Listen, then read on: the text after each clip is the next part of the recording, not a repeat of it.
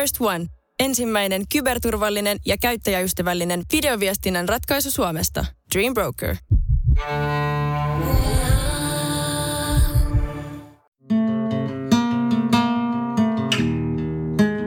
Tervetuloa Sivumennen podcastin pariin. Minä olen Johanna Laitinen. Ja minä olen Jonna Tapanainen. Ja tässä podcastissa me puhumme siitä, mistä ei ole puutetta. Eli hyvistä kirjoista. Hei Johanna. Hei. Mulla on sulle kysymys. Ää, En vastaa. nimeä, kolme tunnet, nimeä kolme tunnetta, jotka risteili sun mielessä, kun sä tajusit Frankfurtin kirjamessuilla istuasi samassa illallispöydässä Karl Uwe Knauskodin kanssa. Yhtäkkiä mä täydyn semmoisella lämmöllä. Ruumiin, Lämpö. ruumiin lämpötila nousi. Pistäsit sä housuun? Ja mä rupesin hymyilemään. Ei, minulla se ei itse asiassa ole tunne, mutta se on siis tila. Mutta siis mä luulen, että mä menin siis shokkiin, Joo, joo. kun minä astun siihen ravintolaan ja sitten minä näin. Mutta mä en tiedä, miten mä osasin heti päätellä, että se pöytä on se, mihin myös minä olen menossa. Mutta että se pöytä, Sä mihin minä olen niin menossa, ymmärtää. niin sitten minä näen Knauskoodin siinä pöydässä. Ja sitten mä luulen tosissaan, että mä menin shokkiin, koska mä olin ihan hirveän rauhallinen. Niin me ollaan puhuttu, että me ollaan samanlaisia ihmisiä. Sama, me toimitaan samalla tavalla shokkitilassa. Mm. Eli me mennään semmoiseen rauhalliseen asianhoitotilaan. Kyllä. Ja sä onnistuit siinä, sä pystyit sanomaan nimesi hänelle, eikö? Kyllä mä olin heti silleen, että tässä täytyy, tässä täytyy esittäytyä. Ja Niin toimitaan. niin toimitaan. Ja totta kai silmälumeeksi mä sitten esittäydyin kaikille muillekin, vaikka minulla oli kohde. ja sitten mä pyörittelin silmiäni, koska minun, minun edellä esittäytyi tämmöinen brittiläinen kustantaja, jonka en nyt, hän ei jäänyt erityisesti minun mieleeni muutoin, paitsi tällä tavalla. Eli olen kertonut tätä tarinaa. Mä rakastan tätä tarinaa. Mutta että se brittiläinen kustantaja esittäytyy Knauskoodille, joka mumisee siinä jotain. Ja sitten sit se brittikustantaja sanoo, että mm, joo, se sanoo brittiläisen tyyliin siihen jotain keventävää. Ja sitten se on silleen, että niin anteeksi, mikä sun nimi olikaan? Ja sitten mä oon tälleen, voi luoja. se voi herregud. Hän on Knauskood. Ja sitten Knauskood sanoo, että Karl Uwe. Tämä on mun lempikohta tässä tarinassa. Haluve. Ja sitten se brittikustantaja, se meni siinä vaiheessa shokkiin. Se, se oli herra Ant, niin tietenkin, siis herra Jumala, kato, kun en mä siis jotain. Ja sitten se höpisi siinä, mutta Jesus, brittikustantaja. sitten mä olin siinä vaiheessa ollut jo vartin käsiojossa. ja shokkitilaan liittyi myös se, että samalla kun esittäydyin Knauskoodille, niin sitten samalla heti nopeasti tar- tarkkailin, että missä on lähin tuoli tyhjänä, että mi- mihin, mikä tuoli, mihin mun kannattaa istua, että mä oon mahdollisimman lähellä Knauskoodia. Ja mä pääsin istumaan vinottain vastapäätä häntä, mikä oli strategisesti erinomainen valinta. Mä arvostan ihan suunnattomasti toi sun toimintakykyä tässä järkyttävässä tilanteessa. Mutta jälkeenpäin mietin, koska shokkitilassa ei välttämättä muista kaikkia esimerkiksi ikäviä yksityiskohtia. Mutta olisin jälkeenpäin miettimään, että toivottavasti mä en niin tönin ihmisiä. kun mä raivasin tietä kohti sitä Johanna, tyhjää toi on vaan tuolia. perinaisellinen piirre sille. En, en kai mä vaan siellä sit ketään loukannut, vaan just noin piti toimia. Toi ihan loistava. Mun jalkoihin jäi jotenkin miehet ja lapset.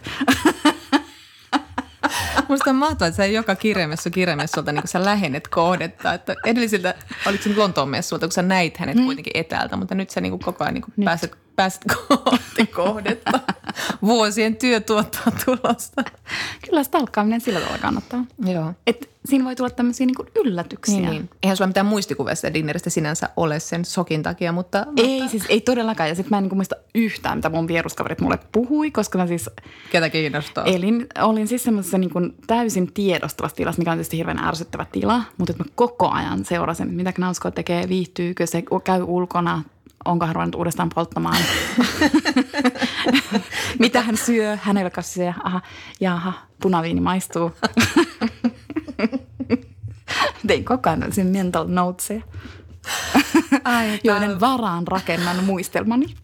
Tämä on ilahduttanut mun, ilahduttanut mun syksyä ihan hirveästi tämä kohtaaminen.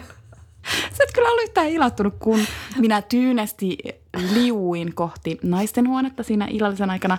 Ja sitten mä hitaasti ja gracefully suljen oven. Totta kai. Ja sitten mä rupesin tärisemään ja sitten mä laitoin sulle heti tekstarin, että Herran Jumala, mä olen Knauskonin kanssa samalla illallisella. Sitten et vastannut mulle ehkä niinku 15 sekunnin aikana. Ja sitten mä laitoin perään viestin, että miksi et vastaa su- suuraakko Mä vastasin heti, kun mä luin sen viestin suuraakko-silla. Mutta sä myös vastasit silleen, että sä et pysty puhumaan, koska sä oot niin kateellinen. Niin, no se saattaa olla yksi tunne. Ja jos mä jotain muita tunteita luettelen, mitä mulla oli päällimmäisenä tästä sun kohtaamista, oli kateus, raivo ja viha. Mutta myös syvä lämpö. Mä Pääsin yli tästä. Mutta tänään me puhutaan jostain muusta kuin Knauskoodista, eikö Johanna? Mm. Sä sait nyt kertoa tämän tarinan ja voit kertoa sen vielä useamman kerran mulle, koska mä aina nautin sitä yhtä paljon. Mä toivon myös, että tässä podcastissa mä vaan palaan tämän tarinaan. Me puhutaan tuota tänään muun muassa MeToo-kirjallisuudesta tietyllä tavalla. Eri me, me ollaan molemmat luettu Mary Gateskillin uusi novelli This is Pleasure. Ja se on siis julkaistu New Yorkerissa, mutta se on nyt ilmestynyt Yhdysvalloissa pienoisromaanina. Eli siis ihan tällä, itse asiassa viime viikolla ilmestynyt siellä. Eli ihan tuore juttu. Ja miten sä törmäsit tähän? Olitko törmännyt tähän jo aiemmin silloin, kun tämä julkaistiin New Yorkilla? Mary Gateskillin Koska tämä oli nimi- siis sinun ehdotuksesi. Joo, Mary Gateskillin nimi on tullut vastaan tosi monessa, kun kuuntelee noita kirjallisuuspodcasteja, mutta en ole koskaan hänen tutustunut millään lailla. Hän on siis 50-luvulla syntynyt amerikkalainen, varsinkin novelleihin erikoistunut kirjailija, kauhean arvostettu, mutta, mutta siis ei niinku ollut mitään tuntumaa häneen. Ja sitten mä vain kuuntelin New York Times Book podcastia, siellä sitä kehuttiin tai tuotiin esille, että, että tämmöinen on nyt ilmestynyt ja se löytyy New Yorkerin sivuilta. Ja siis tämähän perustuu tietyllä tavoin, tai se on ehkä saanut, sen lähtökohta on siinä Shitty Media Men listassa, joka silloin MeToon aikana sen perusti tämmöinen Mo- Moira Donegan niminen kirja, kirjailija, tai siis toimittaja hän taitaa olla. Mutta se oli kuitenkin tämmöinen medialan naisille ja kustannusalan naisille tämmöinen lista, johon he saivat kirjata niin kuin nimetä miehiä, jotka ovat, ovat sikailleet ja jotka he, he halusivat niin kuin tavallaan varoittaa kollegoitaan tai joku semmoinen paineenpurkukanava se varmaan oli ja kaikilla oli niin kuin, accessi siihen, että he pystyvät editoimaan sitä ja totta kai tämmöinen asia sitten tulee julkiseksi ja, ja niin poispäin. Ja tämä tavallaan tämä Mary Gateskillin tarina perustuu semmoiseen, jossa on yksi mies, tämmöinen kustannusalan mies on sitten ollut nimettynä tämmöisellä listalla ja, ja sitten hänen niin kuin tämä koko vaivalla rakennettu ura ja maine ja kunnia alkaa sitten murentua tämän niin kuin syytöksen alla. Se oli tota, mulle, mun täytyy itse sanoa, että mä en tunne tätä kirjailijaa ollenkaan siis etukäteen, mutta No mä olin kuullut nimeä. no, mutta on sekin. Valtava Conor Share. sekin, on, sekin on jotain. Mut, mutta tota, tämä oli hirvittävän hyvä lukukokemus. Että Kyllä. nyt mä todella sydämestä me voin suositella tätä novellia. Niin ja se löytyy todellakin sieltä internetistä mm. ihan noin vaan. Ja se on aika hassu, että se on pantu kirjoihin, mutta varmaan just mm, siis kansiin ihan tämmöinen yksittäinen. Mm. Se on ilmeisesti ihan joku 80-sivuinen mm. ja suurella fontilla niin, niin, laitettu. Mäkin luin sellaisen kritiikin, joka alkaa sillä, että miten kuvaillaan, että tämä on sitten laitettu kansiin, vaikka ilmaiseksi löytyy netistä. Ja tässä on erittäin suuri fontti niin, että vanhempikin lukija voi ilman lukulaseja sen sitten lukea. Kyllä. Ja, tota, mutta tää oli niin kuin, tässä oli, tuli mieleen hirveästi tämä New Yorkerin, oliko se nyt sitten 2017 vai 2018 luetuin, varmaan 2018 luetuin novelli, joka oli siis tämä Kristen Rupenianin Cat Person. Tuli ihan hirveästi mieleen se tietyllä tavalla, että molemmissa oli tämä Me Too tietyllä tavalla innoittajana ja sitten tämä on nyt vähän tämmöinen niin boomer-sukupolven ote, ot, otto siihen aiheeseen. Ja samalla tavalla niin kuin, vähän niin kuin se Cat Personkin, niin tässä, näissä, siinä, siinä, tässä novellissa ei ole mitään semmoista niin mustavalkoista, mm. että tämä liikkuu tosi hyvin siinä harmaalla alueella, mistä onkin kyse tietyllä, monella mm. tavalla MeToossa. Että siinä on niin paljon semmoista niin kuin, et on vaikea laittaa kaikkea semmoisia väärin, oikein, hyvä, paha bokseihin. Se on niin monimutkainen ilmiö ja mm. tämä on mun mielestä tosi hyvin käsittelee sitä. Eikö todellakin? Ja no sä sanoit jo se oikeastaan, mutta, mutta että mäkin niin kuin suurimman vaikutuksen tästä, tai ei nyt suurinta vaikutusta, tekee mm. monen munkin asia suuren vaikutuksen, mutta yksi asia, joka tekee vaikutuksen on se, että tässä ei ole selkeästi hyviä ja huonoja ihmisiä. Mm. No käytännössä tässä on siis kaksi päähenkilöä, joiden kautta tarina sitten kerrotaan. Joo, eli Quinn on tämä mies, kustannusalan tämmöinen me- menestyjä ja hyvin tämmöinen eksentrinen tyyppi, jonka bileet on legendaarisia ja joka on Tällainen tehnyt... täydellinen maku. Täydellinen maku. Siis kirjallinen maku. Joo, joo, ja mutta myös semmoinen tyylityyppi. Mm. Ja, ja sitten tässä on tämmöinen Margot, nuorempi kustannusalan nainen. Ja he ovat sitten niin kuin, vähän niin kuin heidän tämmöinen epä, todennäköinen ystävyys, että, että he ovat vain niin kuin jossain vaiheessa vuosia tutustuneet ja ovat olleet siis monta vuotta ystäviä, vuosikymmenen. Ky- niin, joo, vuos... parikymmentä vuotta. Joo, joo, kyllä. Tässä oli hyvin kuvattu se, että kuinka he niin kuin tapaavat ja Margot on tosiaan tämmöinen nuori, nuori nainen ja sitten tämä lähentelee tämä Queen tätä Margotia. Ja Margot on sitten vaan niin kuin nostanut kätensä niin kuin liikennepoliisi suoraan sen, sen Queenin kasvoille, että ei. Ja sitten se Queen oli sanonut silleen, hyvä, pidän sitä selkeydestä, miten sanot ei. Mm. Nyt näitä minun huonoja suomennoksiani, mutta kuitenkin. Ja tästä oli alkanut sitten tämä ystävyys. Mm. Koska sitten tämä Queen oli ollut tukena tälle Margotille semmoisella ratkaisena hetkenä, kun hän oli tuntenut romahtavansa. Ja tämä Queen oli ollut ainoa ihminen, joka oli ollut vaan silleen, että sä oot ihana ihminen, kaikki on hyvin, tuppa tänne nyt ja mm. hoidetaan hommat kuntoon. Ja sitten se on vaan niin kuin, he ovat lojaaleja toisilleen. Ja, ja jotenkin siinä niin kuin, tämän nerokkuus on tietysti myös se, että no en mä tiedä, tos, tätä voi lukea tosi monesta eri kulmasta, mutta että ainakin nyt mä nyt luin sitä niin, että se selkeästi se Queen on ylittänyt rajoja ja niin kuin tavallaan, että, että se on käyttäytynyt sopimattomasti. Todellakin. Ehm, mutta sitten siinä on just kiinnostavaa se, että tavallaan se Margot tekee, koska se on sen Queenin ystävä, niin tavallaan se tekee niinku ihan oikein, että se tukee kuitenkin niinku ystäväänsä, mm-hmm. koska hän siis antaa tukensa sitten sille Queenille ja hän, hän äh, antaa ymmärtää, että hän ei ihan nyt ymmärrä niitä naisia, jotka ovat il, niin kuin ilmiantaneet tämän Queenin teot ja, ja niin edelleen. Ja se on jotenkin niin kuin tosi, vitsi, että se osuu. Mm, niin, niin, niin. Ja just se, että – että tavallaan niin kuin periaatteessa hän ymmärtää sen, että se ymmärtää, että se, tämä Queen on, on niin kuin, se luennoi myös sille Queenille mm. niin kuin kunnioituksesta mm. ja rajojen ylittämisestä, että näin ei saa toimia, että mitä sä oikein oot kelannut. Ja sitten tämä Queen niin kuin sitten vaan lähinnä närkästyy että niinku, ja suuttuu, että no miten ne naiset on nyt niin tärkeänä itsestään, että en minä ikinä kieltäisi ystäväni tarvetta esimerkiksi koskettaa niin. tai puhua jostain seksia, seksuaalisista mieltymyksistä. Mutta tavallaan mä vielä sanon tuohon, että kun siinä Markotissa tavallaan tiivistyy just semmoinen niin naisen rooli ystävyyssuhteessa, jossa on niin kuin mies ja nainen, mm-hmm. koska, koska se Markothan kantaa niin kuin ikään kuin moraalista vastuuta siitä, että mitä niin kuin saa tehdä muille ihmisille, mutta silti se sen – että se kyllä just luennoi ja se niin kuin opastaa sitä Queenia, että miten toimia. No se, sehän ei tepsi siihen mm, Queeniin, että se Queen toimii ihan niin kuin se haluaa. Mutta mä luulen, että sille Margotille tulee tavallaan, sehän on myös vaatimus, joka naisiin kohdistuu, että naisten täytyy olla moraalisesti niin kuin ylempiä. Eli siis mä luulen, että se Markotin täytyy ikään kuin tuoda ne asiat ilmi, vaikka sitten loppujen lopuksi ei se ole välttämättä ihan kauhean kiinnostunut sitten kuitenkaan, niin kuin, mm. että mitä sen Queenin ja niiden naisten välillä tapahtuu. Että se mm. lojaliteetti on, niin kuin, kohdistuu sen ystävään eikä niihin muihin naisiin välttämättä. Ja siis tämä niin kuin täysin, mä en moralisoi yhtään, enkä mä mm. arvota sitä yhtään, ei. vaan että se on niin kuin tosi, se on tosi ymmärrettävää ja se on niin kuin totta. Tai se tuntuu niin kuin todelta. Joo, ja sitä mä just ajattelin tuossa sanoa, että, että just se kuinka niin kuin, että tavallaan vaikka tuomitsee kaikki, kaikki tämmöiset niin kuin vaikka MeToossa esille tullut tai ylipäätään seksuaalisen häirinnän ja miesten vallankäytön, niin sitten aina on se oma poikkeus. Ja näitä on esimerkkejä on nähty niin paljon, vaikka niin kuin Margaret Atwoodista lähtien, että kaikilla on aina lähipiirissä se, se mie- ja Lena Dunham. Ja sitten on se just niin, tämmöinen niin kuin on se oma, oma se sun rakas ystävä. Mm-hmm ja sitten sä haluat tukea sitä ja ymmärtää, ymmärtää ihan hirveästi sitä. Mm. Ei se oikeasti tarkoittaa, niin kuin tämä Queen Margotkin, kun hän sitten tietysti kohtaa monilta naisilta niin kuin, ja ihmisiltä, että miksi sä niin kuin, tuet sitä tyyppiä edelleen niin kuin tässä myrskyssäkin. Että se on ihan hirveä sika, niin on niin kuin silleen, että – että, mutta hän niin kuin tavallaan niin kuin, ei se sitä tarkoittanut sillä mm. lailla. Että se nyt on semmoinen tyyppi ja kyllä te tiedätte. Ja se on semmoinen tyyppi, joka saattaa kysyä naiselta silleen, että mitä sä haluat sängyssä kaikista eniten ja sitten lähettää jonkun piiskausvideo. Se on vaan niin kuin niin. sen tapa vitsaa niin. tyylistä, niin. tyylistä perustelua. Että kaikilla on se oma sokea piste siinä. Niin. Ja tavallaan sitten ei pelkästään edes sokea piste, vaan että sitten ne kuitenkin näkee sen ystävän ikään kuin kokonaisena. Mm. Mutta sitten – mutta siis tämmöisessä julkisessa tapauksessahan nähdään sit ihmisestä aina vain se osa. Mm. Ja jos se menee siis vaikka niin kuin, jos, jos sitä käsitellään rikosoikeudellisesti, tai ei edes pelkästään rikosoikeudellisesti, vaan jos sitä käsitellään ikään kuin, niin kuin moraalisesti mm. vaikka lehdistössä, niin eihän siinä kuulukaan ikään kuin nähdä sitä ihmistä kokonaisena, mm. vaan sit, siinä vaan pitää käsitellä niitä tekoja. Niin, kyllä, on teot, niin rat, niin. teot ratkaisi. Niin.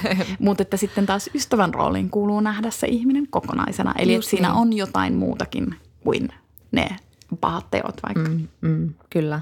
Ja sitten tässä on niinku myös se, se mistä niinku naisia on syytetty tässä miituun aikana ja varsinkin siinä Asis Ansari-keississä, mistä me kanssa puhuttiin siitä, että, niinku, että mi, mihin niinku katoaa 2010-luvulla naisen oma toimijuus, että miksi nainen ei muka voi sanoa ei. Että Margot myös niinku vähän silleen niinku luennoille mm. ihmisille, että, että mit, mitä te niinku, niinku horisitte tästä niin kuin, niin kuin rajan vetämisestä ja muusta, vaan että niin kuin, kyllähän naiset voi itse vetää niitä rajoja. Että kyllä me ollaan niin kuin, tultu aika pitkä matka sieltä jostain maakuopasta.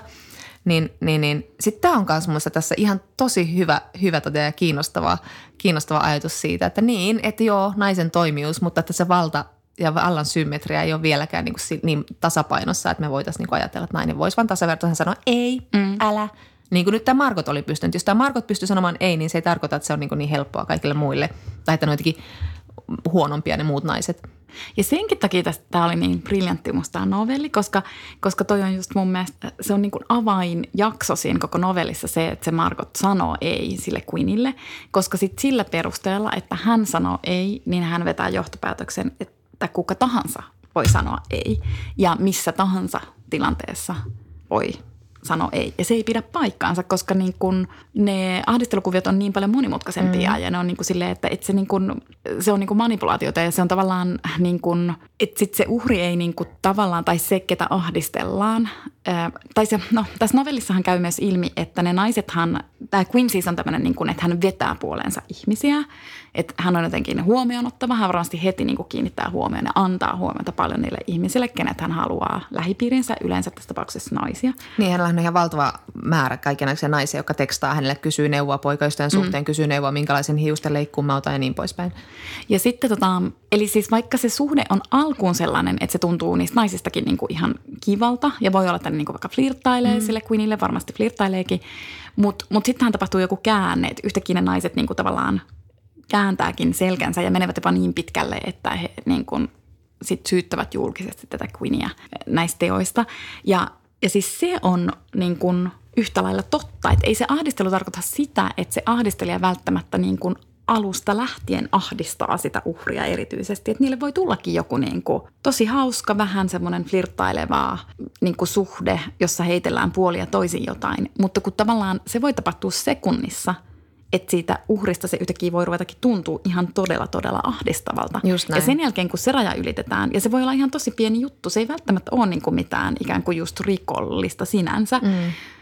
paitsi, paitsi kyllähän niin kuin No. Monesti on, mutta siis... Että ja sinä... monesti on, ja siis tavallaan, että jos se tapahtuu vaikka työpaikalla, niin kyllä siellä, no en mä tiedä mitä jenkkilainsäädäntöä, mutta sanonpa nyt vaan, mm. että Suomessa esimerkiksi niin kuin työlainsäädännössä on siis, että, et, että työpaikalla siis ahdistelu on niin kuin rikollinen niin, teko. Kyllä. Et, et sit niin kuin, ja sen ei tarvitse olla mitenkään niin kuin mielettömän niin kuin suuri teko, mutta mm. se on niin kuin siis oikeasti kiellettyä. Et sitten se muutos voi tapahtua niin yhtäkkiä, että tässä on niin kuin nerokas tässä novellissa myös se, että miten yllättynyt se Queen on siitä, koska mä myös ajattelen, että se Queen tässä novellissa ei niin kuin tavallaan ymmärrä sitä. Että se on mm. vaan silleen, että, mutta että alkuunhan ne oli ihan niin kuin fiiliksissä ne tyypit, mm, mutta se myös on sellainen, se on manipuloiva suhde, mm. niin kuin, siis mm. se ahdistelu niin. suhde. Mm. Ja sitten, mä haluan nyt siis sanoa myös tämän, että mä todella tiedän, mistä mä niinku puhun, koska, koska mua on itseäni ahdisteltu niin kuin menneessä työpaikassa vuosia vuosia sitten. Mm. Ja niin kuin vaikka olen elämässäni ollut monta kertaa todella sekaisin, niin, niin mikään ei vertaudu siihen, että miten sekaisin menee niin kuin tavallaan siitä, mm. siitä semmoisesta niin kuin ahdistelusta. Eikä mullekaan tapahtunut tavallaan mitään mm. järkyttävää. Siis niin kuin, ei niin kuin fyysisesti sinänsä mitään järkyttävää, mutta sillä ei mitään väliä, koska siis tavallaan se ahdistelu oli siis sellaista, että, että mun, mä luulen, että se järkyttävyys tuli jotenkin siitä, että – yhtäkkiä musta tuntuu, että mulla ei ole niin kuin sananvaltaa mm. niin kuin mun integriteettiin mm. tavallaan. Mm. Että sit, niin kuin, ja se on mm. se, mikä hajottaa ihmisen täysin. Niin, että mä en niin kuin muista, milloin mä olisin ollut niin ahdistunut, mm. Mm. koska mä en yhtään ymmärtänyt, niin kuin, mitä tapahtuu. Ja sitten, että niin kuin, mitä tässä novellissa se Margot ihan oikein sinänsä sanoo, ja niinhän kaikissa niin kuin jossain nettiohjeessa san, sanotaan, että, että sitten täytyy vaan sanoa ei sille ahdistelijalle. Mm. Fine, se on ihan looginen niin kuin ohje, ja mä ajattelen, että se suojaa ehkä uhria sitten niin kuin myöhemmin – koska siinä voi säilyttää jonkun oman arvon tunnon sitten mm. jälkeenpäin, että, että mä sentään sanoin ei ja mä niin kuin osoitin rajani. Mutta ei pidä olla sitten yhtään niin hölmöä ja kuvitella, että se ahdistelija lopettaisi sen ahdistelun siihen ei-sanomiseen, mm. vaan että en mä tiedä, varmasti ahdistelijoita on tosi monenlaisia, osa varmasti sitten lopettaa, koska tajuu, että nyt niin kuin rajat ylitty, mutta on veikkaan, että aika paljon sellaisia ahdistelijoita, mm. jotka on tosi taitavia manipuloijia, jotka niin kuin kyllä tottelee sitä yhtä eitä, mutta sitten ne niin kuin miljoonilla muilla tavoilla ikään kuin, niin kuin ylittää sitä integriteettiä. Ja se on todella taitavaa ja se on se, niin kuin mikä pistää ihmisen ihan tosi tosi sekaisin. Että mm. vaikka niin kuin koko ajan ajattelee, että mä oon sanonut ei, mutta miksi toiset tekeekin jonkun toisen toon ja onko se minä, joka on tässä hullu, että mun pitää opettaa toiselle ihmiselle, että älä soita mulle vaikka niin kuin yhdeltä toista Niin. yöllä ja pyytele anteeksi, koska mä en niin kuin halua olla sun kanssa missään Aivan. tekemisissä. Aivan. Ja ju, just se niin kuin sille, että tavallaan että tulee se hulluus siitä, että niin kuin mun, mun sana ei siis niin kuin ole Niin, sana. se ei ole sillä sana, niin sillä ei ole merkitystä. merkitystä. Niin, että sitä pitää vaan toista ja toista ja toista ja olla sillä, että ehkä joku jollain onnenkantamoisella se sitten osuu ja menee perille. Ja siis tässäkin tässä tarinassa, siis tämä, tämähän tämä on hyvin äkillinen tämä lähestymistapa, siis se, tai se ahdistelutapa. Eli tämä Queen koskettaa haarovälistä mm. Margotia, että sille tulee niin kuin tosi nopea se refleksi, kun sitten taas just tuommoisessa niin kuin monissa niin kuin keisseissä, niin kuin varmaankin sinä sunkin, niin se on sitten semmoista hienovaraista ja vähittäin etenevää ja jatkuvaa, jatkuvaa, jatkuvaa, joka sitten yhtäkkiä niin kuin napsahtaa, että ei jumalauta tätä Niin. taistelua. Ja, ja tota oli just, mä katsoin nyt myös sen Harvey Weinstein-dokkarin Untouchables Yle Areenalta. Ja siinä, siinä esimerkiksi hänen assistenttinsa kertoi, että, että hän oli hyvin tämmöinen niin kuin cheeky tyttö, toi Lontoon assari. Että se oli niin kuin silleen haavi aina nauratti, kun se aina, aina niin kuin vähän silleen nokitteli sitä haavita. Mm. Ja se haavi aina kuljeskeli alasti, alasti ympäriinsä. Oli vähän silleen, että kuule mulle aikaa niin kuin, ö, ottaa huomioon sun pikkutunteita. Että jos sä oot niin herkkä, että sä et kestä nähdä mun alasti, niin mulle on nyt aikaa tässä ruveta kuivamaan ja pukemaan itteeni. Että jos mä nyt on tullut just suihkusta, että otappa nyt nämä mun asrointihommat tästä vastaan. Ja, ja sitten se, se tyttö sanoi just sitä, että että niin kun, se oli aivan, aina se jokapäiväinen paini oli ihan sairaan väsyttävä mm. sen kanssa. Että aina siellä käytiin se sama paini, se semmoinen, että jos oli vitsailua, mutta sitten tuli aina se vähän se semmoinen mm. niin painostus sille, että hierotta ja kosketa tai tee jotain muuta vastaavaa. Aina siinä sängyllä oli se tietty niin kuin henkinen paini, en tiedä oliko se myös fyysinen paini, mutta kuitenkin. Mm. Että se oli siinä, niin kuin, joka niin kuin, oli ihan niin kuin järkyttävän uuvuttavaa, mm. mutta se niin kuin jakso porskuttaa siinä – ja tämä koko dokkarilla vaan just niin kuin hyvänä parina tälle Cateskillin novellille siitä, että kuinka niin kuin, tässä on siis keskiössä naiset, jotka kertoo mm. tarinoitaan ja, ja siitä niin kuin ensimmäinen uhri on sieltä 60-luvulta, että kun Harvey Weinstein on vasta tekemässä uraa ja siirtymässä niin kuin elokuvabisnekseen musa, musajärkkärin hommista tai keikkajärkkärin hommista ja sitten, sitten kuinka se niin kuin siis todellakin niin kuin on semmoinen, joka käyttää sitä valta-asemaansa ihan surutta väärin ja niin kuin on silleen, niin kuin, että – mitä sun elämässä on viisi minuuttia, viisi minuuttia viidellä minuutin väliä, että niin kuin kamaan, että ja haluat sä tuhota sun koko tulevaisuuden sen takia, että sä et nyt vi- viittä minuuttia voi antaa mulle tässä tilanteessa. Ja, mm. ja, ja niin kuin sit siinä on myös surullista se, miten ne naiset puhuu niistä, niistä tavallaan, että mä ymmärrän sen, että haluaa loputtomiin niin kuin välttää sen yhdynnän, Mm. Ja, ja siinä, mutta siis esimerkiksi siinä on Paz de la Huerta, sen näyttelijä, joka sanoo, niin kuin, että hän ei pystynyt sitä, sitä välttämään, että se inhottava, että se ihminen on mun, minun mm. sisälläni. Mutta että sitten ne pyrkii niin viimeisen asti välttämään sen niin sanotun raiskauksen. Sitten tulee semmoinen, että hei, sekin on raiskaus, mm. jos sut pakotetaan, jos sulta otetaan väkisin suihin tai sut pakotetaan niin kuin olemaan läsnä, kun toinen masturboi niin kuin tahattomasti. Mm. Se, että meidän käsitys siitä, mikä on raiskaus, on myöskin niin kuin näkyy tässä dokkarissa hyvin silleen niin kuin selkeästi, että, että meidän pitää määritellä se paljon laajemmin ja ehkä tämä Me Too auttaa myös siinä, mm. että niin kuin se ei ole pelkkää seksuaalista häirintää ja sitten se kauhea raiskaus, vaan siis on ihan hirveätä kaikki tuommoiset, että sua niin kuin pakotetaan tuommoiseen niin kuin tahdonvastaiseen seksuaaliseen niin. kanssakäymiseen. Ja sitten, ja sit, että ne joutuu elämään sen kanssa niin kuin loppu elämänsä ja sitten vielä niin kuin se kaksinainen rooli, että sitten ne on kuitenkin ne naiset, jotka ovat ikään kuin käräyttäneet niin sanotusti sen Weinsteinin ja sitten miten helposti niitä voi lyödä, mikä ei ole siis oikein, siis metaforisesti lyödä sillä, että sanotaan niin, että niin, mutta sinähän itse olit hänen kanssaan sängyssä. Just niin. Mutta koska se on niin niin kuin, ja, ja etenkin vielä ehkä siinä Weinsteinissa siis se, että koska hän on ollut kuitenkin niin kuin todella valkkaassa asemassa. Niin ja hänellä on oikeasti, jos hän sanoo, että hän voi tuhota sun tulevaisuuden niin. elämän, niin se todellakin on voinut tehdä sen. Niin, että hän on pystynyt todella käyttämään semmoista, että uhkailuasemaa, että jos se ahdistelun puuttuminen on silloinkin ihan järjettömän vaikeaa, kun se ahdistelija on vaikka sun niin kuin tasavertainen ikään kuin kollega tai vaikka niin kuin ei edes sun yläpuolella tai, tai joka olisi niin kuin ikään kuin hierarkiassa alempanakin, niin. koska se on niin häpeällistä ja siihen, just mitä sanoit aiemmin, että jos siihen liittyy siis se, että se onkin kehittynyt ikään kuin jostain kivasta, vähän niin kuin työkaveruudesta joksikin tosi niin. ahdistavaksi, niin, niin sitten sä ajattelet vaan sitä, että sä oot itse ollut rakentamassa sitä, mm. että miten sä voit yhtäkkiä ruveta syyttää, että ehkä sä olet itse johtanut harhaan Juuri sitä niin. ihmistä ja että et, et niin kuin sit heti itse kantaa niin kuin mm. vastuullisuutta siitä, niin siihen puuttuminen on ihan hirveän vaikeaa. Ja sitten vielä tollaisessa tapauksessa se Weinstein on tavallaan sun pomo ja sillä on niin kuin se mieletön valtaverkosto niin kuin ympäri maailman. Mm. Ja silloin ne juristit ja niin kuin, silloin rahaa. Sillä on niin kuin loputtomasti kaikkea, että se oikeasti pystyy tuhoamaan sut. Mm. Ja se pystyy niin kuin jollain yksityisetsevillä kaivaa susta semmoista tietoa, että sut varmasti mustamalataan lehdistössä. Mm. Ja jos sä oot Hollywood-näyttelijä, niin sulla ei ole varaa siihen, koska siis sitten Niin, sit se sä ura on niinku- ohi. mm. Plus, että sun ura on ohi, että jos Weinstein tuottaa niin kuin kaikki huippuleffat, niin et sä vaan saa niitä leffoja. Niin. Että sit se on vielä niin kuin ihan Mitä eri muita tason keissi. Mutta se, se mulle tuli vielä mieleen tuosta tosta This is Pleasure mm. novellista, että se herättää vaan niin kuin tosi ison kysymyksen myös, että mikä on niin kuin itse asiassa mun mielestä ehkä kaikkein ahdistavinta niin kuin MeToon jälkeisessä keskustelussa ja näissä niin kuin seksuaalisen ahdistelun tapauksissa. Ja ei itse asiassa ehkä noissa pahimmissa, koska niissä selkeästi voi ajatella, että ne on niin kuin vaan ihan hulluja. Että se Weinstein on vaan niin kuin täys hullu. Mm-hmm. Että sä et pysty niinku puhumaan sille järkipuhetta. Mutta, että, mutta että se skaalahan on tosi paljon laajempi. Että esimerkiksi tämmöisessä niin kuin tämän Queenin tapauksessa, että sit se herättää sen kysymyksen, että etkö sä oikeasti, onko sun pakko olla defenssit päällä? Onko sun pakko, pakko mm-hmm. ottaa se mieletön puolustuskanta? Että etkö sä oikeasti pystyisi siis katsomaan itseäsi ja katsomaan peiliin ja pohtimaan, että hmm, että teinköhän mä sittenkin jotain väärin, kun tässä on nyt yhtäkkiä rivi näitä naisia, mm. Jotka sanoo samaa asiaa. Että olisiko sittenkin niin kuin, uh, vilpitön anteeksipyyntö, eikä sekään niin kuin sinänsä riitä, mutta että olisiko oikeasti semmoinen niin kuin hetki miettiä, että pitäisikö mun muuttaa vaikka mun käytöstapoja mm. jollain tavalla. Mm.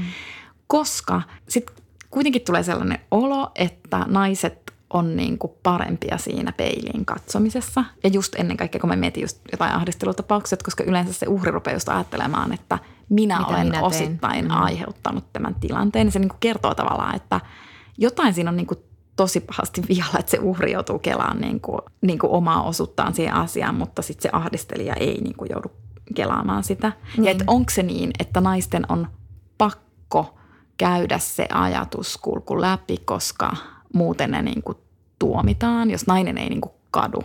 Naisen pitää tavallaan niin kuin aina katua. Tapahtuu mm. mitä tahansa, niin, Niin, naisen kyllä. pitää katua. Kyllä, ja nää, tällä dorilla nämä, nämä naiset todellakin on silleen koko ajan vähän silleen, että et, et vähän silleen, että sit mä menin sinne ja en mä tiedä, miksi mä menin niin, sinne. Mä se on tiesin, ihan että, väärin. Niin, niin, se on niin. tosi väärin, että ne joutuu katumaan. Mm, niin, mutta jos viestiä tulee joka puolelta, että kadun, niin, niin. Ja, ja sitten sit tuossa, mitä sanoit, niin juuri se siitä, tuleekin se suru siitä, että koska tajuaa, että ne miehet ei tunne tehneensä silleen mitään dramaattisesti väärin sieltä apua, että mä oon ollut aivan hirveä, että nyt mun täytyy tiedostaa, että niin muuttua ja tehdä parannus.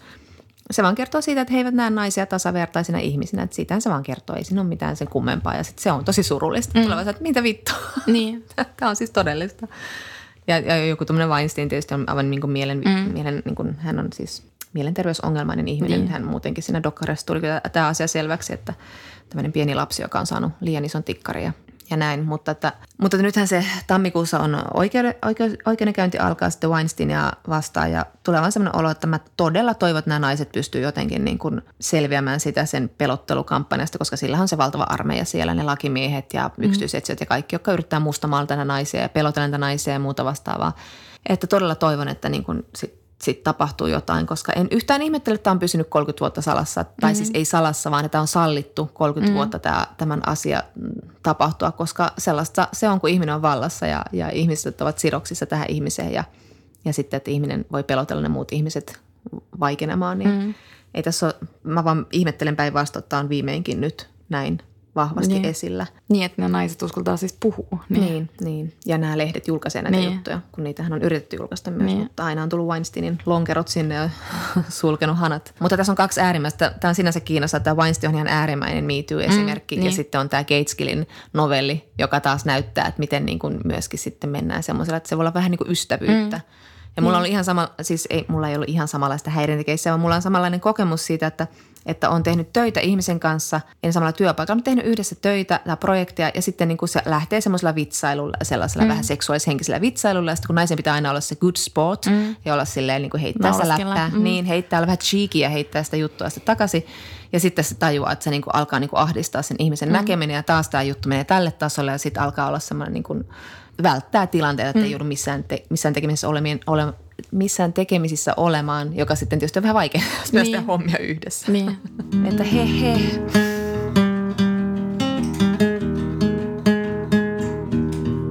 Mä olen myös lukenut siis Rachel Kaskin esseeteosta Coventry. Ää, ja tota, siinä on yksi sellainen essee, jota lukiessa mietin sitä, kun sä Johanna kerroit mulle tuossa taannoin, kun sä olit ää, lomalla Sisiliassa ja te yövyitte sun kavereiden kanssa vähän, vähän liian kalliissa hienossa hotellissa ja sä kerroit, kuinka sä tarkkailit siellä ihmisiä tai just, että kaikki vähän niin kuin on siinä silleen niin kuin framilla ja ehkä vähän niin kuin päänit huomiolle niitä, niitä niin kuin ihmisten siellä niin kuin niitä ihmissuhteita ja miten, miten niin kuin pöytäseuraajat käyttäytyy ja ne tiedostaa olevansa nyt tämmöisessä hienossa spes, spessupaikassa ja niin poispäin. Kun tässä oli äh, tässä Rachel Kaskin esseeteoksessa on tämmöinen nimi-essee, just tämä Coventry. Ja Coventry tarkoittaa siis sitä, että Coventry on siis kaupunki Englannissa ja siellä lähetetään ihminen Coventryin, jos pidetään mykkäkoulua. Tämä kerron tämän etymologian. Mutta siis tässä äh, tämä Rachel Kask tuota vanhan niin kuin kirjallisuuden käsitteen siitä niin kuin suspension of disbelief, eli, eli pitää pidättäytyä epäuskosta, kun lukijana lähtee lukemaan jotain tarinaa. Siis tämmöinen ikivanha käsite, kuinka siis meiltä, meidän pitää tavallaan uskoa siihen tarinaan, jotta se kantaa. Ja niin kuin Kaskit tässä sanoo tässä esseessä tai kirjoittaa on se, että hän on aina ollut vähän sekaisin, että onko se niin kuin tavallaan – että hän ei tiedä, että niin kuin pitääkö sen tarinan olla niin hyvä, että lukijalla ei tavallaan ole vaihtoehtoa muuta kuin pidättäytyä epäuskosta, että se ei olisi totta se romaanin maailma, vai onko se vaan niin kuin meiltä lukijoilta lähtökohtaisesti odotettava teko, että me voidaan nauttia se teoksesta, että niin kuin panna se meidän epäusko hyllylle ja uskoa ja heittäytyä. Mutta hän tuo sen tosiaan niin kuin oma niin kuin tosi, tosi elämään ja siihen varsinkin, että kun hänen vanhempansa – he käyttivät valtaansa sillä tavalla, että he yhtäkkiä niin alkoivat pitää mykkäkoulua tälle Rachelille lapsena. Ja joskus hän arvasi syy, mutta aika usein hän ei, ollut, niin kuin, hän ei tiennyt miksi. Että yhtäkkiä vanhemmat alkoi niin olla, pitää niin kuin totaalista mykkäkoulua. Ja sitten niin kuin, hän kirjoittaa siitä, että kuinka hän tajusi, että sen mykkäkoulun aikana hänen pitää tavallaan niin kuin hyväksyä se niiden vanhempien luoma tämmöinen tarina. Että nyt on tapahtunut joku syy, jonka takia siis hänet on eristetty, mitään ei selitetä, vaan hänen pitää vaan niin kuin mennä mukaan siihen tarinaan. Eli niin kuin tavallaan pidättäytyä epäuskosta ja olla vaan sille, että, että minä olen nyt tämmöinen eristetty ihminen ja minun täytyy nyt niin kuin, minua rangaistaan jostain asiasta – ja sitten se tajusi, että kun se menee tähän niiden tarinaan mukaan, niin se tavallaan itse myös menettää otteensa todellisuudesta, kun se ei niin kuin tavallaan, no mm-hmm. kun hän ei ymmärrä, miksi näin tapahtuu, mutta hänen pitää vain uskoa tähän asiaan. Eli hänen vanhempansa eivät ole hirveän hyviä romaanikirjailijoita, koska se ei hirveän hyvin onnistunut sitten tavallaan niin kuin tämä tarinan luominen heiltä. Mutta hän myös muistelee sitä, että lapsuudessa niin kuin myös toisille tytöille pidettiin mykkäkoulua. Ja sitten se, sit se niinku kirjoittaa tässä sitä, että se oli vähän niin kuin testi, että selviääkö yksilö, kun muu maailma alkaa käyttäytyä, kuin tätä yksilöä ei olisi olemassa. Että kauanko ihminen silti uskoo olevansa olemassa.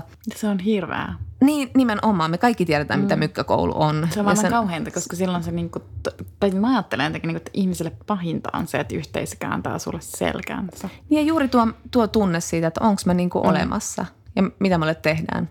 Mm.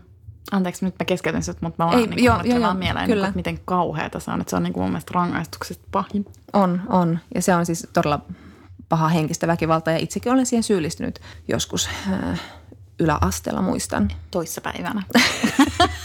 mä en vastannut sun viestiin 15 sekuntia, kun sä olit tavannut Kaalue Knauskodin.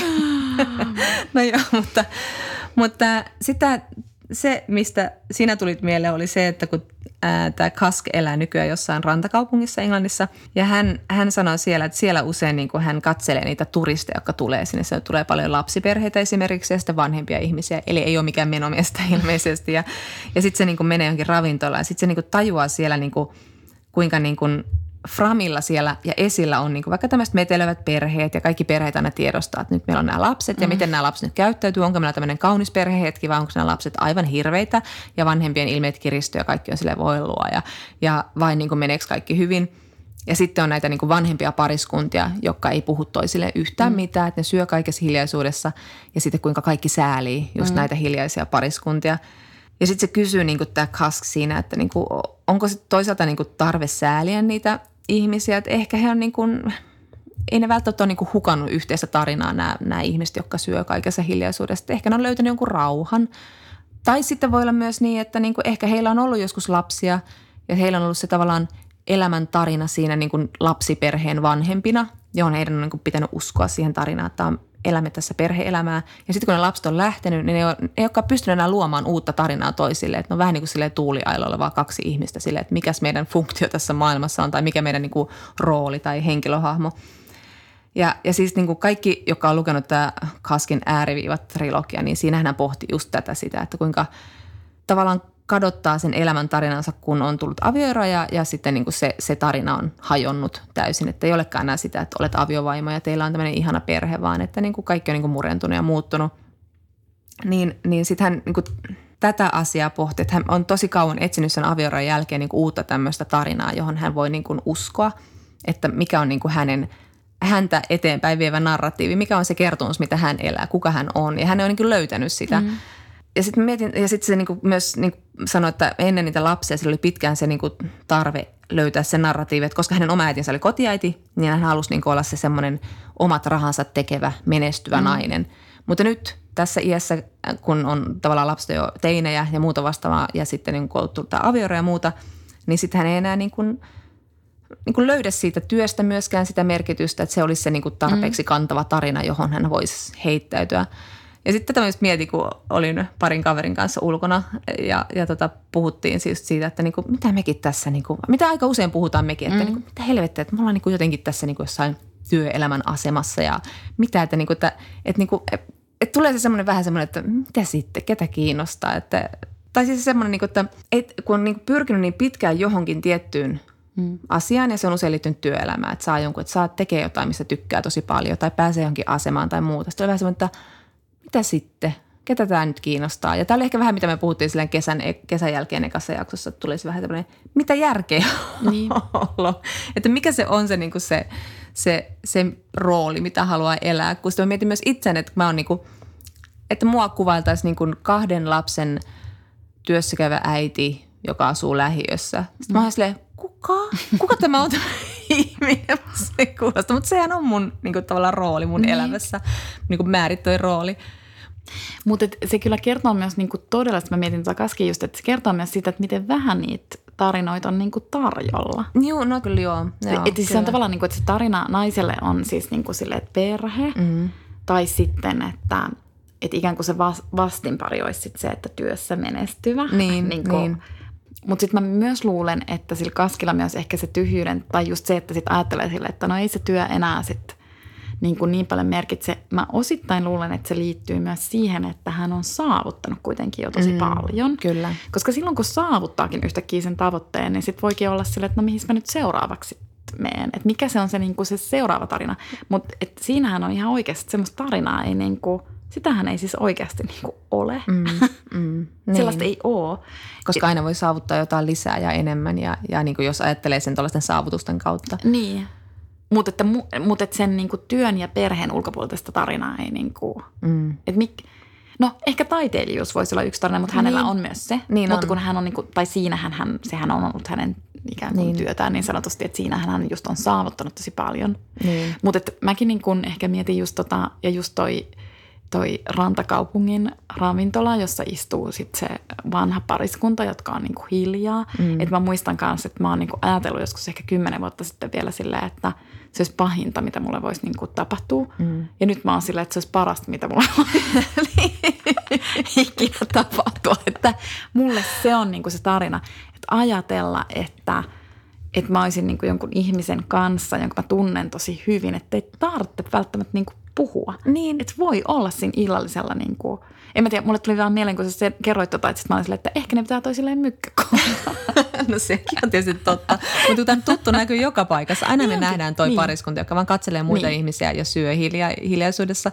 Ja mun miestä esimerkiksi ahdistaa tämä aivan hirvittävästi aina, jos me hiljaa kuva. yhdessä. Se on, että nyt puhutaan herran naikasta. Mä silleen, mitä tässä nyt koko ajan pitää lätistä jostain? Sä olet lähempänä tota, tätä pariskuntaa, tätä kuvaa, tällaista tyyppipariskuntaa kuin sinun puolisosi, koska siis tota, kun sehän on, ja mistä se kasvi niin tavallaan lähti just se, että, että että sehän on maailman kiduttavinta se tunne, että tietää olevansa koko ajan framillaan ja mekin ollaan puhuttu sitä vaikka kuinka paljon, kaikki tietää kaiken niin kuin sosiaalisen median ja niin edelleen. Niin, että me koko katso... ajan niin kuin performoidaan, koko, koko ajan esitetään, että, että me koko ajan tiedostetaan se, että joku katsoo meitä ja mikään ei ole niin vapauttavaa kuin se tunne, kun tietää, että minua ei katsota. Ja mun mielestä just se hiljainen pariskunta siellä mm. ravintolan pöydässä on itse asiassa – niin kuin nehän on voittajia, koska ne on silleen, että no ehkä ne sekunnin ajan tiedostaa, että joku katsoo heitä ja ajattelee, mm. että miksi nuo mm. surkimukset ei juttele, miksi niillä ei ole enää mitään sanottua toisilleen. Mutta sehän on niin kuin kaikkein vapain tila, että sitten ne kuitenkin niin kuin, mm. ne ei toimi niin kuin sun puoliso, niin. eli rupeaa esittämään niin. puhetta. Niin, niin, niin, niin kyllä, niin.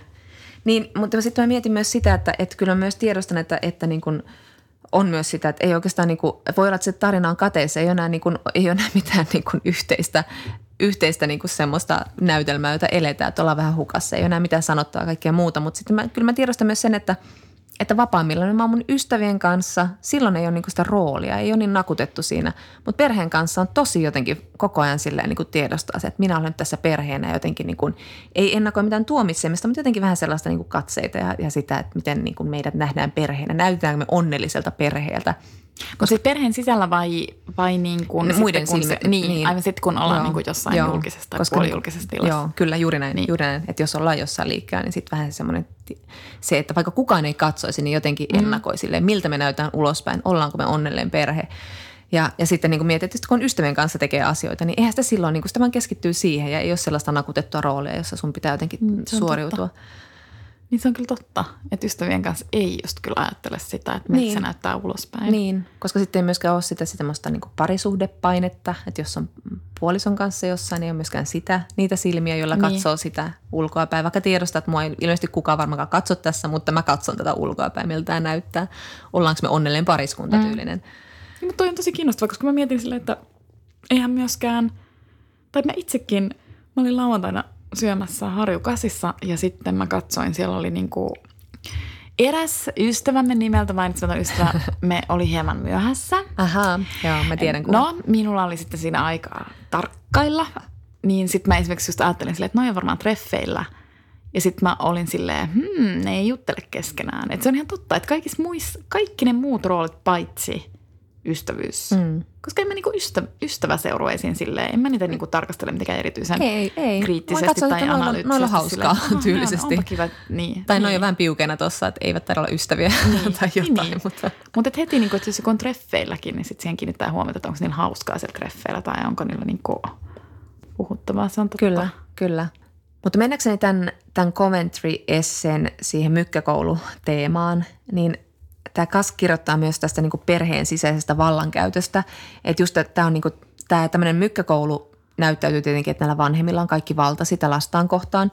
Mutta tämä, äh, mutta tämä Kas kirjoittaa, että se on niin kuin ymmärtänyt myöhemmin, että se hiljaisuus on itse asiassa osoitus siitä, että heillä ei ole valtaa. Että se on epäonnistumista siinä, että ne ei pystykään kontrolloimaan sitä tarinaa niin hyvin. Että se tytär ei mukaudu siihen niiden niin kuin luomaan, luomaan kaavaa, jolloin niiden pitää rangaista sitä ja yrittää jotenkin niin kuin, niin, äh, kontrolloida sitä – ja, ja tota, sitten se puhuu niin kuin itsestään, että kun hän niin kuin teini-ikäisenä hän jatkuvasti kyseenalaisti sen perheen toimintatapoja ja sitten se oli sen tapa vaan niin kuin tavallaan viedä se tarina oikealle raiteelle ja niin kuin huomauttaa, että me, me toimitaan väärin, mutta sen, sen vastarinta tuotti aina tämän reaktion sitten, että hänellä alettiin pitää mykkäkoulua, mm. joten hän alkoi mukautua siihen tarinaan, mitä nämä vanhemmat kertovat, miten tässä mm. perheessä ollaan ja mitkä on meidän arvot ja elämä ja muu. Ja sitten hän kirjoittaa ihan mahtavasti tässä semmoisessa niin kuin teinikää käsittelevässä esseessä Lions on Leashes, mikä on ihan mahtava nimi. Eli teineistä, leijonat liassa, niin suomisi tässä nyt sitten kaikille. Niin, Erittäin. Tota, ja tota, siitä, että kuinka niin, kuin, niin tosi iso osa vanhemmuutta on, on just tämän tarinan kontrollointi. Ja tällä tavalla, tämmöinen on meidän perhe. Että se tavallaan niin kuin alusta asti se koko maailma maalataankin sillä aikuisen kielellä. Miten asiat on ja miten me katsotaan asioita. Tämä Rachel Kass kirjoittaa, että kuin graffiti on se, niin kuin se vanhempien kieli maalaa sen lapsen maailman.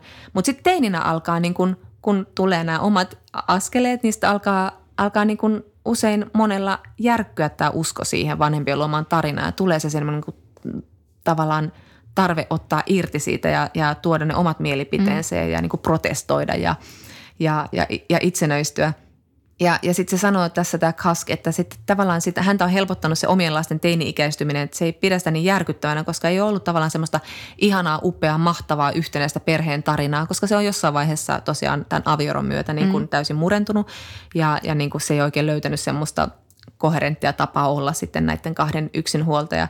Niin sitten tavallaan ei ollut mitään suurta asiaa, mitä nämä teinit kyseenalaista, että se on ollut sille itse asiassa aika niin kuin helppokin vaihe. Mm. Ja sitten se myös kirjoittaa tästä, että niin se on ollut myös hyvin helppo samaistua näihin teinityttäriinsä sillä tavalla, että se, se niin tajuaa, että tämä teiniys oli sen elämän niin kuin, niin kuin monelle on ollut, koska silloinhan me ollaan kohdattu isoja asioita, niin kuin rakastumisia ja kaikkea muuta vastaavaa.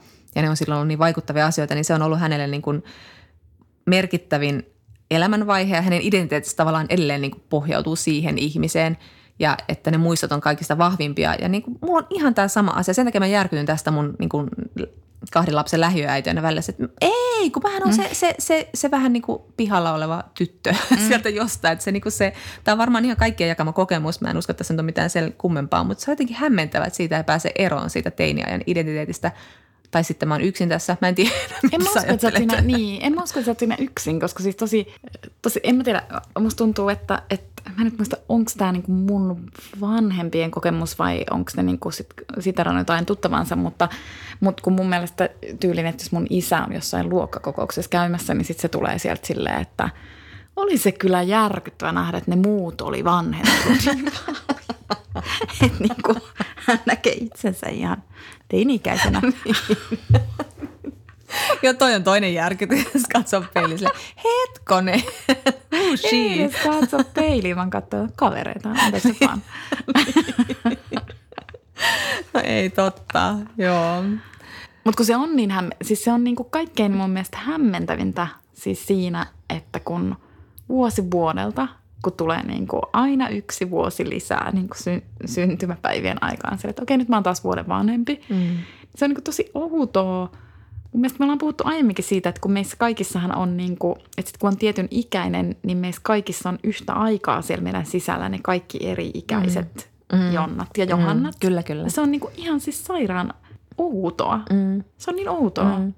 Niiden niin kuin samanaikainen läsnä olevuus. Mm. Ja sitten samaan aikaan, kun sit vaikka katsoo jotain, tai en mä tiedä, mutta kun katsoo vaikka niin kuin huomattavasti itseään nuorempia ihmisiä, niin että kyllä mä niinku pystyn jotenkin samastumaan, vaikka mun veljen lapsikin, mä pystyn mm. niinku samastumaan niihin. Jotenkin mä oon silleen, että eihän mä nyt teitä niin paljon vanhempi niin, ole. Tai aivan, siis, okay, no niin. no joo, mä 30 vuotta vanhempi, mutta niin. siis niin, ja sitten siinäkin tapauksessa taas men, ottaa tarkkailee itseään silleen, että onkohan nyt tämmöinen niin täti horisko, silleen, kyllä minä muistan myös, mm. mutta siis samalla niin kuin oikeasti tuntee sen jotenkin kauhean niin kuin kourin tuntuvasti. Niin. Ja mulla on ainakin ollut semmoinen olo, että mä oon pystynyt pitämään jonkun yhteyden siihen, tai en tiedä pystynyt pitämään, vaan se yhteys on säilynyt kauhean vahvasti siihen semmoiseen.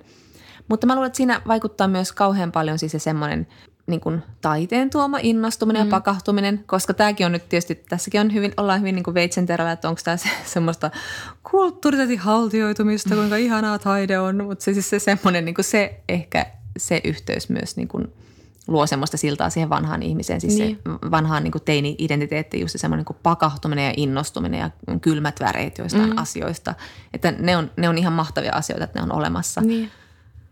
Koska sitten kun ne menee, niin kaikki menee. Kaikki Eli varmaan menettä, ensi viikolla niin. sitten on silleen, ei kiinnosta, kiinnosta. Mikä tämä nyt on? Mutta sitten mä aloin miettiä tästä Kaskin esseen myötä siis sitä niin kuin nostalgiaa, että jos me nyt niin kuin teininä halutaan irtautua sitä perheen tarinasta ja sitten ruvetaan myöhemmin niin kuin luomaan sitä omaa elämää ja omaa tarinaa ja sitä, ketä me ollaan ja mehän, meillähän on hirveä tarve aina nimetä itseämme ja ketä me ollaan, mistä me ei tykätä ja mistä me tykätään, millaisia me ollaan. Me kauheasti aina määritellään itseemme. Niin sitä on tämmöinen, niin kuin, mä just tässä isänpäivä oli ja sitten tässä ihmiset kauheasti laittoi kuviaan itsestään isien kanssa ja kertoivat. Ja sitten siellä niin kuin, yhdistä kaikkia näitä kuvia tämä tämmöinen, niin kuin, että minun meillä on, minulla on ihana isä ja lapsut oli aivan ihana, siis ty, tyylinen, siis semmoinen niin kuin, kauhean niin kuin nostalgian mm. sävyttämä muistelo, mikä tietenkin on ihan niin kuin ymmärrettävää. Isät on siellä Facebookissa nykyään ja se on niin kuin tapa myös onnitella näitä isiä. Mutta sitten samalla tulee vähän semmoinen olo, että niin, että, että niin kuin joo, totte niin kuin oikeutettuja tuohon näkökulmaan ja siis niin kuin totta kai elämä tuo myös perspektiiviä sillä tavalla, että niin kuin – ja niin kuin empatia omia vanhempiaan mm. kohtaan tajua, että okei, no ne ei nyt ollut ihan niin kuin sillä tavalla kartalla siinä ja siinä asiassa, mutta että niin kuin sehän johtui siitä ja tästä ja tuosta. Mutta sitten tulee se kysymys sille vähän välillä, kun katson tätä nostalgia-pläjäyksiä, että, sille, että on, mutta onko tuo totta, tuo teidän tarina? Ja sitten mietin sitä ihmisten tarvetta niin kuin mennä tähän tämmöiseen niin nostalgiaan. Onko se sitten niin kuin joku semmoinen, että – on tarve sitten palata siihen johonkin lapsuuteen tai johonkin siihen aikaan, kun on lapsi ja se tarina on niin vahva, jos on tullut se semmoinen oma semmoinen vaikka keskien tuoma semmoinen pettymys siihen omaan elämäänsä ja ei ole niin kuin löytänyt mielekästä tapaa rakentaa sitä omaa tarinaa, että tuleeko siinä sitten semmoinen, että no mutta tämä ainakin oli totta ja tämä oli minun tarina. Että mitä se, niin kuin, mm. mistä se tulee se? Niin, ja mä kyllä niin kuin tunnistan tosi hyvin ja mäkin olen niin miettinyt, että mi, mistä se kumpa, periaatteessa mäkin haluaisin laittaa, mutta mä en ole laittanut. Mm. Että tavallaan, että kyllä mäkin niinku haluaisin ehkä laittaa sitten sit mulla on niinku tosi tämmöinen pinnallinen teoria tästä kaiken lisäksi, koska mm. ne kuvathan on aina niinku vanhoja kuvia. Mm, mm. Eli siis onko se vaan osittain myös sitä, että sit kaikki, jotka postaa sen kuvan, niin ne näyttää vaan niin kuin syötävän söpöltä, koska ne on lapsia. Hei, puhu itse asiassa vaan. Mä olin tosi söpönä isin kanssa tuossa. Eikö oikeasti? Ja sitten, että liittyykö siihen myös siis se, että, että yhtäkkiä kun me katsotaan vaikka 70- tai 80-lukua täältä, tämä on edelleen jatkuu tämä mun pinnallinen teoria, mutta, mutta et, sitten myös yhtäkkiä ne isät näyttää aika kuuleet, koska niiden tyyli onkin niin kuin aika oikeanlainen just Joo. tässä ajassa. Kyllä. Mutta mut sitten mun täytyy sanoa, että mä vähän paheksun sitä, koska mun mielestä se on myös ikäsyrjintää. Mm. Mä oon sitä mieltä, mm. että sit jos postaa kuvan isästään tai vaikka äidistään äitienpäivänä, niin ihan oikeasti voisi myös näyttää, että miltä he näyttävät niin kuin tänään. Mm. niin kuin, siis jos he ovat toki elossa, niin kuin emme tiedä, että, mutta että jos he ovat elossa, niin mun mielestä pitää voida myös niin kuin näyttää, että mun vanhempani ovat seitsemänkymppisiä ja he eivät näytä niin kuin miltään hipsteri niin. viiksityypeiltä niin. tai niin, jotain niin, mageilta 70-80-luvun niin kuin leninki päällä. Ja, mm. niin kuin se sille, että mun mielestä siihen liittyy jotain myös sellaista niin kuin estetiikkaa. On, on. Mä rakastan estetiikkaa, mutta kun siinä on kuitenkin jotain semmoista, niin kuin, että sit niin kuin ikää pitää, niin, ja mm. ikää pitää myös uskaltaa näyttää. Ja musta on niin kuin Kyllä. Ja väärin toi... niitä vanhempia kohtaan. Ne on elänyt kuitenkin tosi pitkän elämän. Niin. Että niin kuin pitää näyttää, minkälaiset jäljet heihin ovat jääneet. Niin, että vähän niin kuin se niiden tos, todellisin minä. No ehkä se sitten on, koska mä itse sanoin just, että mun todellisin minä on 16-vuotias Jonna. Mutta siis, että, että niiden todellisin minä on se, niin kuin se 20 per, joka on saanut just sen mm. lapsen, semmoinen perheen isä. Koska siis sama tulee mieleen usein noissa kuolin ilmoituksissa tai tarkoitan EU, äh, nekrologeissa. Mm.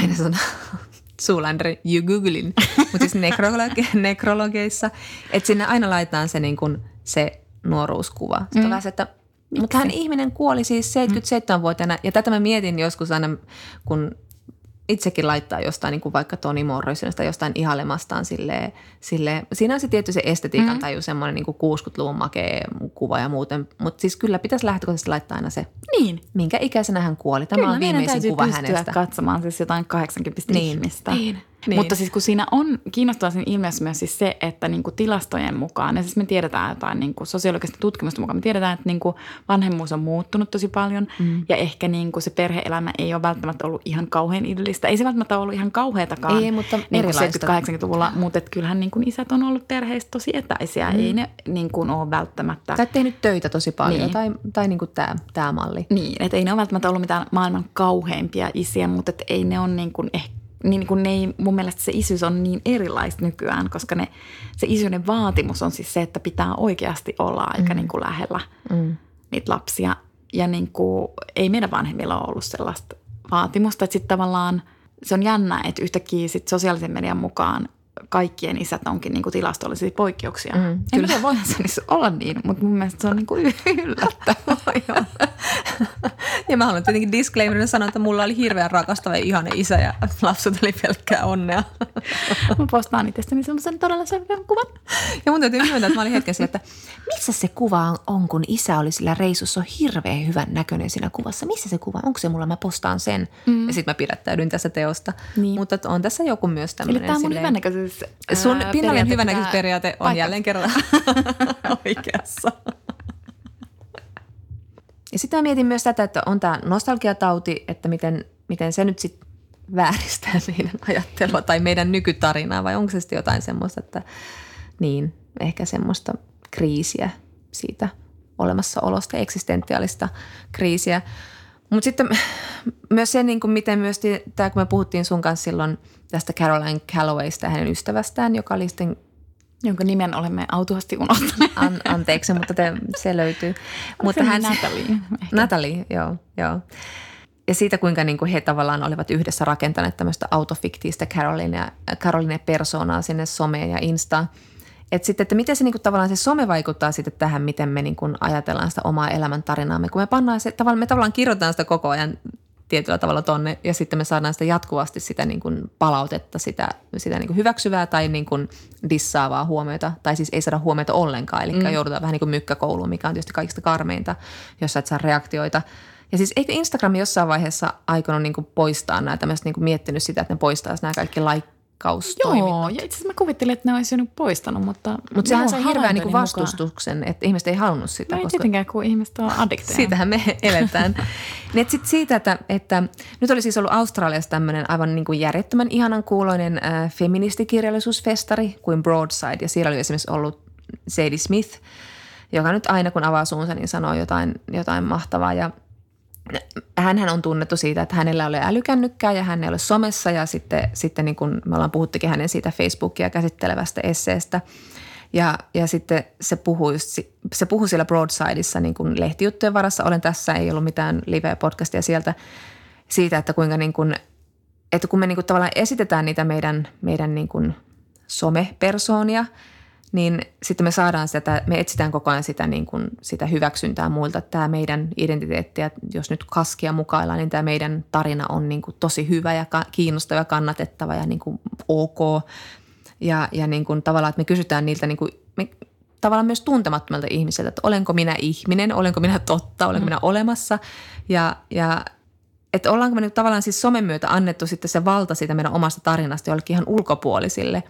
Mä rupesin vain sitä miettimään, että, että niin kuin, tavallaan sehän tekee meidän niin kuin tarinasta myös tosi siis hauraa ja haavoittuvaisen, mm. jos se on niin kuin täysin, niin kuin, jos nyt kirjailijat ahdistuu siitä, että ne saa palautetta vaikka kirjoistaan, niin sitten se, että me saadaan tavallaan sitä meidän omasta persoonasta, että kuinka paljon se vääristää sitten meidän omaa ajatusmaailmaa, meidän omasta niin kuin identiteetistä. Ja tämä nyt ei ole mikään siis uusi ajatus, mutta että jos nyt mietitään tämän Kaskin tarinan linjoilla, niin Niin ja onhan se niin kuin ihan totta, totta, totta kai, että se mitä, tai on niin kuin hyvin harvoja, jotka pystyy somessa tekemään täysin omaa, riippumatta siitä, että miten, miten hänen seuraajansa siihen reagoivat. Mm. Mutta onhan se niin kuin ihan totta, että joka postauksellahan tietenkin, siis mä oon nyt enää tosi vähän somessa, mutta silloin kun mä olin, mm. niin totta kai mä niin kuin yritin, mä olin vähän niin kuin algoritmi, mm. ikään kuin itse. Mm, niin, että sitten on silleen, että okei, tosta mä sain tosi paljon tykkäyksiä, eli sitten rupeaa niin kuin tavallaan muokkaamaan Aivan. sitä, että mitä mä, mit, mitä mä sitten sanonkaan elämästä, millä tyylillä, mikä se mun ääni siellä voisi olla,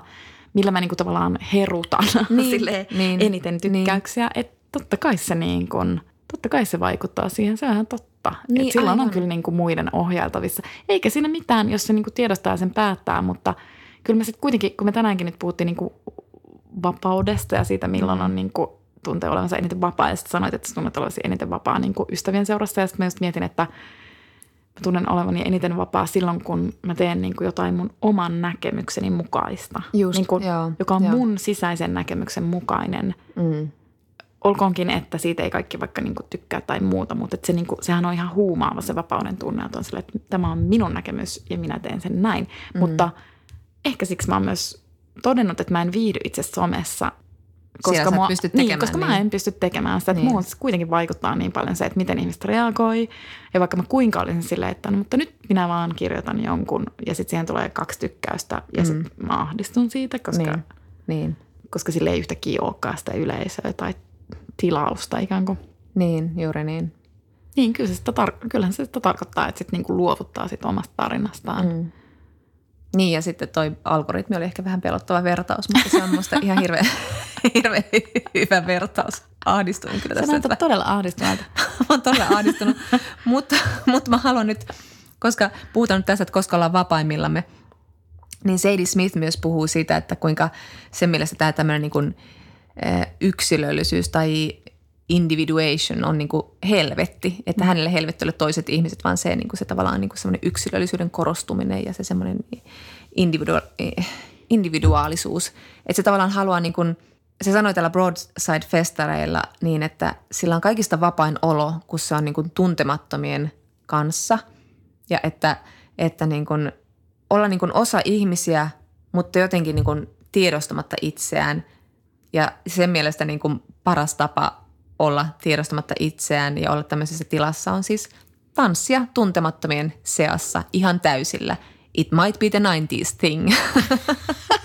Mä niin tunnistan ton. Eikö kuulosta Mä ihanalta? olen niin ysäri ihminen, koska mulle heti tuli mieleen, että kaksi vuotta sitten mä olin Berliinissä. Siellä oli siis niin kuin, meitä oli joku reilu kymmenen eri puolilta maailmaa niin kuin kustannusalan ihmisiä. Mä en tuntenut niitä erityisen hyvin. Mä olin hengannut niiden kanssa kyllä joo siinä vaiheessa muutaman päivän. Mä en oikeasti tuntenut niitä. Sitten me päädyttiin Berliinissä semmoiselle klubille, jossa soitettiin itse asiassa 90-luvun musiikkia. Ja mä en ole ikinä tanssinut niin vapautuneesti kuin sillä klubilla siinä seurassa. 16-vuotias, ei, no 16-vuotias Johanna. Kaksi vuotta Eli- sitten, eli mä oon nyt kah- 18. Ei, mutta kato 90-luvun musa, niin. eikö? Mä olen silleen, Sä, sä solmit yhteyden 16-vuotiaisen Johannaan aivan niin kuin täysillä. kyllä. Mutta siis, niin, joo. Eli tanssimaan 90-luvun musaa, mihin mennään. Me perustetaan klubi. Ja heti kun me se perustetaan, heti kaikki olette sinne tervetuloa. Tervetuloa. Ciao.